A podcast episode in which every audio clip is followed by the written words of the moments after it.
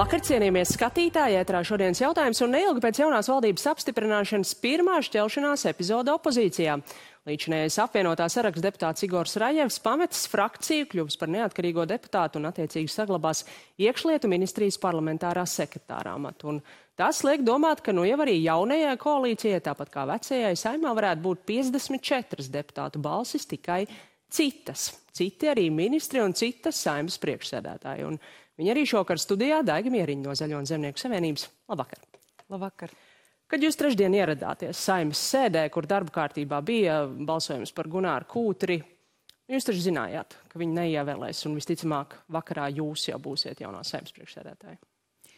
Nu, nevar tā gluži teikt, tāpēc, ka mums bija vēl no rīta frakcijas sēde. Uh, kurā mēs pirmkārt pārspriedām, vai tiešām vai, vai Kūtra kungu virzīt, un visi novienojās, ka mēs viņu virzam. Kaut gan bija jau tādas indikācijas, ka varētu nebūt viņam arī pietiekošs atbalsts saimā. Un tomēr Kūtra kungs arī pats izvēlējās, kad, nu, tā kā viņš bija arī nominēts uz šo amatu, tad arī, lai par viņu arī tad nobalso. Nu, tā arī bija. Nu, bet jūs arī pats sakāt, indikācijas bija, ka neievēlēs. Noteikti bija plāns B. Nu, tad, ja nezinājāt, tad vismaz nojautāt. Plāns B bija tāds, kad mēs arī pārunājām frakcijā, kad, ja gadījumā tiešām Kūtra kungs kā, viņu neievēlēs, tad varētu virzīt mani. Jo, kāpēc es to jautāju, tajās debatēs par jūsu apstiprināšanu, nu, praktiski nebija gandrīz vai nemaz kritikas jums pašai. Uh, bet bija diezgan daudz kritikas no nu jau opozīcijas partijām par to kārtību, kādā tas notika, ka pusi dienas tika tur vairākos balsojumos balsots par kūtri, diezgan jau labi saprotot, ka viņu neievēlēs. Un tad pavisam ātri jūs izvirzīja, jūs apstiprināja, un tālāk jau jebkādas darbības, tostarp arī mediju jautājumu, nu, tas viss bija iespējams jau tikai post factum. Tāda apzināta stratēģija tā izskatījās no malas. Eh, varu godīgi apliecināt, tā nebija apzināta stratēģija, vienkārši tā, tā viss tik ļoti ātri tie notikumi attīstījās, ka nu, tā gluži vienkārši sanāca, kad mums bija jāizdomā ātri, ko mēs varam virzīt, un, un, un, un, un, un kolēģi nolēma, ka šajā gadījumā labākais variants būtu es. Nu, nākamajā dienā bija vēl viena sēde, saimnes uh, kārtējā sēde. Uh, no opozīcijas izskanēja sākumā nedēļa, beigās jau teica, nu, vienu dienu iedodiet sabiedrībai, iespējams, medijiem kaut ko izjautāt, tomēr tajā pašā dienā. Kāpēc tā? Tā bija, tā visi novienojās. Tā viss novienojās. Turpat uz vietas, jāsaka godīgi, turpat zālē, jo mēs arī neprognozējām, ka tā būs. Tas viss notika turpat uz vietas. Ja paskatās, tad tur var redzēt pat. Kā jūs vienojaties? Nu, kā jā, deputāti saka, ka nē, mēs tomēr atbalstam, lai iet raitāk uz priekšu, kad visi jau ir noguruši, ka gribas ātrāk tikt un ievēlēt amatpersonas.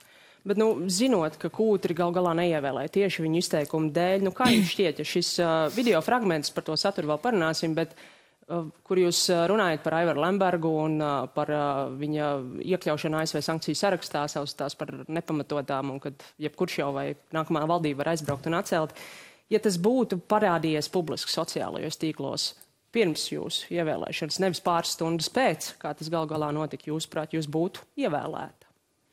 Nu, man ļoti grūti prognozēt, bet es pieļauju, ka nu, es, visādi varētu būt. Protams, ka visādi varētu būt.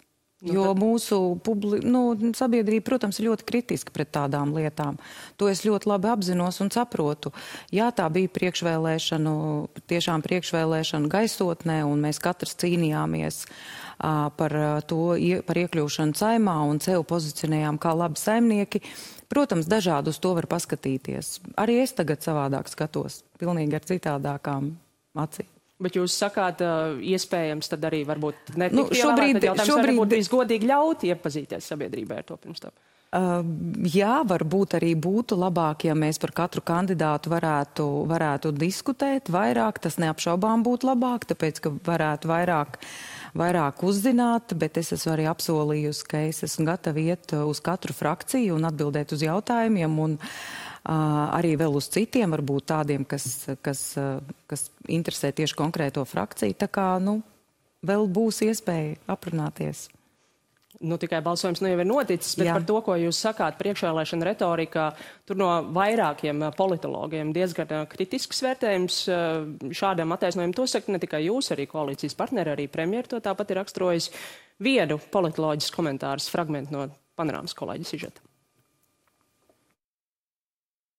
Ja mēs to nosaucam tikai par priekšvēlēšanu retoriku, tad man rodas pretjautājums, ko tas nozīmē, ka ZZS pirms vēlēšanām melo saviem vēlētājiem, sakot kaut ko tādu, ko viņi pēc tam nemaz nedomā. ZZS ir acīm redzot apsolījusi, ka viņa publiski nekur Lembergu nepieminēs. Vienlaikus viņa nevienā brīdī nav pateikusi, ka viņa norobežojas no Lemberga, atsakās no Lemberga vai kā citādāk reāli rīkojās faktiskā rīcība ir nerunāt par Lembergu.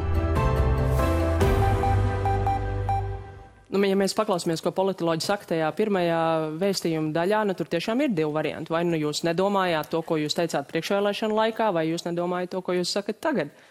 Ne, nu redziet, ja mēs paskatāmies, tad mūsu sauklis ir saimnieks savā zemē, un ar to arī mēs asociējamies. Gan es strādājot savā pašvaldībā, gan arī cits pašvaldību vadītāji, un mēs sevi arī ar to arī pozicionējam kā saimnieki savā zemē, ka cilvēki vēlas, lai par viņiem kāds rūpētos, lai būtu uh, būtu viņiem iespēja dzīvot cienīgu dzīvi šeit Latvijā. Un tas arī tā arī bija mūsu priekšvēlēšana retorika. Mēs rādījām ar konkrētiem darbiem, kas ir padarīts, kas ir izdarīts un, un, un, un arī to starp arī, arī Ventspilī. Bet vai tad būt saimniekam savā zemē nozīmē neatzīt starptautisko partneru noteiktās sankcijas? Tā es neesmu teikusi, jo jebkuram ir tiesības pārsūdzēt, un es zinu, ka arī, arī šajā gadījumā šīs sankcijas ir pārsūdzētas. Laikam vēl, kā man Valēņkungs teica, vēl līdz galam nav, nav tiesvedība beigusies, tā kā mēs skatīsimies, kas, kā, kāda vēl situācija būs. Bet tad jūsu ieskatā, nu jūs minējāt, jaunā valdība varētu braukt un prasīt atcelt. Tad tagad, kad ZZS ir jaunajā valdībā, Jābrauc, jāceļ, vai ne? Es domāju, ka pašam ne jau jaunā valdība, bet pats sankcija, sankcionētā persona, viņai ir tādas tiesības vērsties un, un lūgt, lai sankcijas pārskat vai atceļ. Nu jā, bet viņš jau to bija izdarījis vērsies tiesās jau tajā brīdī, kad jūs šo citātu teicāt, tas jau bija pirms nu, tā arī bija mūsu, tā arī bija mūsu tā brīža retorika, ņemot vērā, ka viņš bija mūsu premjera amata kandidāts, ka mēs, ka viņam ir iespēja braukt un šīs sankcijas cīnīties par to, lai viņas noņemtu. Jo nu, arī kādēļ eh, es tik daudz jums par to jautāju, protams, cilvēki pieķer šādiem vārdiem, bet arī nu, jums pašai acīm redzami ir svarīgi, kurš ko kā publiski saka, jo uh, citās priekšvēlēšana debatēs nekā izskanēja šis uh, fragments uh, pie manis, uh, jūs toreiz gan uh, citā kontekstā atbildot uz uh, jautājumu par politiķu atbildības sabiedriskās spriedzes veicināšanā, bet uh, pavisam īsi, tiešām burtiski pāris sekundes, kā jūs to, toreiz teicāt. Redziet, mēs katrs cilvēks esam tas, ko mēs runājam. Un... Katrs cilvēks esam tas, ko jū, mēs runājam. Nu, tad vai jūs esat tas, ko jūs teicāt pirms tām vēlēšanām vai ne? Tieši tā kā es teicu, katrs cilvēks ir tas, ko mēs runājam, un šobrīd es jums stāstu, kā tas bija domāts. Uh, par šo otro politoloģis uh, teiktā daļa par ZZS uh, norobežošanos no Lemberga, respektīvi, kā viņi saka, nekāda norobežošanās nenotiek, gluži vienkārši par viņu netiek runāts. Nu, Latvijas radio kolēģiem šorīt no rīta jūs teicāt, ka kaut kad jau būs jāpievērš tam jautājumam, ka viņš vēl joprojām ir ZZS premjera kandidāts. Parīt ir gaidāms otrās instances tiesas spriedums, ja arī tas būs nelabvēlīgs viņam tāpat kā pirmais, vai tas varētu būt tas brīdis, kad ZZS domā par kādiem jauniem soļiem? Nu, es domāju, ka uh, mums jāsagaida tiesas spriedums, tad mēs skatāmies, kāds viņš ir. Un, nu, protams, ka frakcijā mums noteikti būs diskusija par to, ko darīt tālāk. Es jau nebūšu viena, kas to visu izlēma. Mēs kopā frakcijā par to arī lemsim. Galu galā arī, arī, arī, arī droši vien partijai Latvijai un Vēnspilī arī viņi droši vien lems, ko darīt tālāk. Nu jā, viņi paši līdz šim nav izrādījuši vēlmi norobežoties no sava līdera, bet, piemēram, no Kūtra kunga mēs šeit dzirdējām, viņš ar šo spriedumu nav iepazinies un vispār īsti nesako līdzi, par ko tur ir apsūdzēts, kā jums ir līdzīgi, vai jūs esat iepazinusies? Nē, es spriedumu neesmu lasījusi. Nu, bet vispār par to apsūdzību. Nē, nu es būtību. sekoju līdzi apsūdzībai un apmēram saprotu, par ko ir, par ko ir. Ja tas tā būs, nu tad būs jāvērtē, protams, neapšaubām. Bet, ar, lai izslēgtu visas tās šaubas, ko tad jūs īsti domājat par Aivaru Lembergu? Tagad pēc vēlēšanām. Uh, nu, es jau jums visu izstāstīju, man patiesībā nav jau vairs ko piebilst. Tā jūs teicāt arī no rīta rādio. Varbūt tā Jā. ir tāda ērta frāze, ko pateikt, kad uzdod šo jautājumu. Nē, man nav ērti. Es vienkārši domāju, ka nu, viss jau ir pateikts tādā vai citādā griezumā. Man šo jautājumu uzdod ļoti daudz. Nu, es no visādiem griezumiem esmu viņu apspēlējis un arī viss pateikusi. Godīgi sakot, nav vairs ko piebilst. Nu, droši vien, ka pēc šīs epizodes, kad Kūtra kungs atvainojās un pēc tam pateica, ka viņš nožēlo savu atvainošanos, tur ir radušies jautājumi par to, kāda kuram ir tā īstā nostāja. Bet, uh, Jau pieminēju šīs saimnes debatas pirms jūsu apstiprināšanas. Tur ne tikai ZZS biedri, bet arī koalīcijas partneri kāp tribīnē ļoti pozitīvi par jums atsaucās. Uh, viens deputāts uh, no nu jau opozīcijas, Česlavs Batņa, bija kritiskāks un noklausīsimies šo fragmentu. Man īstenībā baigi nepatīk puspatiesības un tādi apgalvojumi, kuriem runātajam nav ne lielākās kompetences. Simonovskas kundze, es jums varētu izstāstīt par Cernikovas iepirkumiem, par to, cik vēl būs jāatmaksā ādažu noda pašvaldībai līdzekļi par nepamatietiem projektiem, par to, cik daudz bija Cernikovas pamatskalā neattiecināmās izmaksas pēc projekta īstenošana. Un tad jūs saprastu, vai tur ir viss ideāli vai nē. Nu, Batņas kungs acīm redzam atsaucās uz to jūsu laiku Cernikovas uh, domas priekšsēdētājas amatā, varbūt tur neejot visos sīkumos, bet ko jūs varat viņam atbildēt šo? Nu, ļoti vienkārši Cernikavas pamatskola ir atzīta par gada labāko būvi šogad. Vēl pāris dienas atpakaļ viņai ir piešķirts eh, energoefektīvākā ēka. Bet skolēni vēl pagaidām uh, nav kā plānots. Ko lūdzu? Skolēnu skaits pagaidām vēl nav pietiekams. Skolēnu skaits ir, skola ir būvēta ar mērķi uz vidusskolu, un man liekas, ka šogad arī septembrī bija ļoti laba ziņa, kad tiešām arī Ādažu doma plāno, plāno atvērt vidusskolas klases. Man liekas, ka jau ar nākamo gadu iepirkumā piedalījās astoņi pretendenti. Iepirkuma komisija izvēlējās lētāko. Strīds bija par to, vai, vai visi kritēriji parādījās konkrētās tabulās, viņi bija izsakojami, bet, bet protams, Centrālā finanšu līguma aģentūra domāja, uzskatīja savādāk. Bet ā, tāpat laikā Ādažu dome ā, visai iepirkuma komisijai izmaksāja prēmijas par labi veiktu darbu. Tas jau bija Ādažu domas laikā. Tā kā, nu, ja viņi arī atzīst, ka iepirkuma komisija strādājusi labi, tad man nav saprotams, par ko Baķņas kungs runā. Nu, tad, respektīvi, noraidāt šos pārmetumus par pārāk vērienīgiem iepirkumiem, ar kuru saistībām tagad jaunajai apvienotajai pašvaldībai jācīnās. Tieši tā. Es domāju, tik daudz uzslavas par Cernikavas skolu, cik jaunā doma, kas pārņēma šo projektu, man liekas, ka neviens nav saņēmis. Uh, 20. aprīlī, neilgi pirms prezidenta vēlēšanām, tad jūs vēl bijāt saimnes opozīcijā. Jūs no saimnes tribīnas teicāt, ka politiskais tirgus, citējot jūs, ka šobrīd apvīja prezidenta vēlēšanas neveicina sabiedrības uzticību saimnes darbam. Par šo politisko tirgu, nu, ja jūs to pati tā saucat, vai tad ZZS vistiešākajā veidā nebija tajā iesaistīti? Kādā, kādā, kādā, sakar, kādā veidā jūs to domājat politiskajā tirgu? Nu, jūs pati raksturojot prezidenta vēlēšanas nepilnas divas nedēļas pirms tām, minējāt to kontekstā apzīmējumu politiskais tirgus par šīm vēlēšanām, kas nerada sabiedrībai labu iespaidu. Droši vien, ka tad jautājums, kā jūs to bijāt domājis? Nu, es eh, politiskajā tirgu neesmu piedalījusies. Bet ko jūs domājāt, tā, ka jūs tā teicāt? Ā, Es domāju, visus tos procesus, kas, ā, kas notika, un visus tos komentārus uz to brīdi, un visas tās negācijas, kas, ā, kas, veidoja, kas vei, sāka veidoties ā, vienam vai otram kandidātam, ā, varbūt saprotot un negūstot attiecīgo, mm, attiecīgo atbalstu. Tas tā bija domāts. Nu, kā cits saimnes partijas šobrīd saka, tas ir bijis politiskais tirgus balsojums par prezidentu apmaiņā pret vietu valdībā. Nu, katrs tā var domāt. Jūs nepiekrītat šādai Ne. interpretācijai.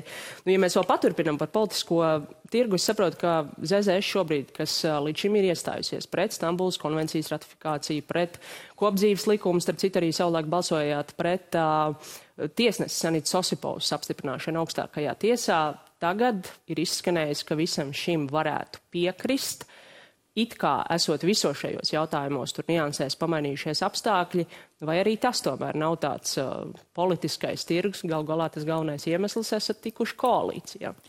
Nu, redziet, ar šīm nopietnām lietām ir pilnīgi cita lieta. Tad, kad mēs iesākām runāt par to, ka varētu arī paplašināt šo koalīciju un arī mēs varētu nākt valdībā, mēs arī skaidri nodefinējām, kas ir, kas ir mūsu redzējums arī attiecībā uz Stambuls konvenciju un tāpat arī uz attiecībā uz partnerattiecību likumu. Un, ja mēs paskatāmies, tad tai pašā Stambuls konvencijā mēs saprotam, ka ir, ir lietas, kuras ir diskutablas un tieši tāpēc mēs esam gatavi skaidrot, eh, pie kādiem nosacījumiem, kā mēs varētu arī šo Stambuls konvenciju atbalstīt. Proti, ka tas nav pretrunā ar eh, mūsu satversmi, un mūsu juristi, tostarp arī Kūtra kungs, ir eh, strādājis pie tā, lai varētu izstrādāt preambulu, kurā mēs arī šīs lietas varētu iekļaut. Nu, ko, tas ir viens jautājums. Kopdzīves likums agrāk neatbalstījāt, tagad koalīcija atbalstīs. Kopdzīves likumam arī ir pilnīgi cita pieeja.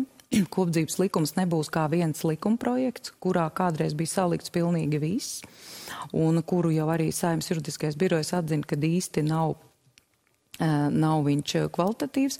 Šobrīd ir paredzēts nodrošināt uh, uh, pilnīgi tādas pašas uh, partneru, pa, tātad reģistrēt partneru attiecības pie, pie um, notāra un viņiem paredzēt tādas pašas vairākos likumos tiesības, kādas tas ir precētiem cilvēkiem. Redzēs jūs vēlētāji šīs atšķirības starp to agrāko un pašu? Es domāju, ka redzēs, tāpēc, kad uh, būs uh, šīs normas būs uh, iestrādāts arī jau tajos likumos, kuros jau arī tiek regulēts arī pārējiem ģimenēm šīs tiesības. Kad runājāt par to politisko tirgu prezidenta vēlēšanu kontekstā, runājāt arī par tautas vēlētu prezidentu. Paliekat pie šī uzstādījuma? Nu, Zaļo un Zemnieku savienība vienmēr pie tā ir turējusies, un man arī pašai šķiet, ka tauts vēlēts prezidents būtu tas labākais, tad uh, katrā gadījumā tas process būtu uh, sabiedrībai saprotamāks, jo uh, pie tauts vēlēta prezidenta būtu sacensība, katram būtu jāparāda, ko viņš ir spējīgs, uz ko viņš ir spējīgs, un arī jāparāda un jāpierāda, ka katrs pretendents ir labāks vai, vai, vai, vai, vai Kurš labāks par, saimnieks? Kurš labāks, kurš labāks, uh, kurš labāk varēs pārstāvēt valsti? Uh, noslēgumā no jums ir tiešām pamatīga pieredze pašvaldībās salīdzinoši neliela saimā, nepilns gads. Spēsiet pacelt to saimnes priekšsēdētāju samata latiņu augstāk nekā to pirms jums ir izdarījuši Ināra Mūrniec, Edvards Smiltēns. Par to droši vien spriedīs tad kad, tad, kad es būšu kaut ko izdarījusi. Es, protams, darīšu visu, kas ir manos spēkos, lai godam pārstāvētu valsti un arī saimu. Un, protams, protams, centīšos arī, arī izmantot šo laiku, kas man ir dots, tik cik jau nu būs dots, arī lai tiešām arī kaut ko izdarītu liederīgi. Paldies, raudzīsimies, kā jums veiksies. Paldies, Paldies. par sarunu. Paldies. Paldies arī jums, skatītāji, par uzmanību un tiksimies rīt.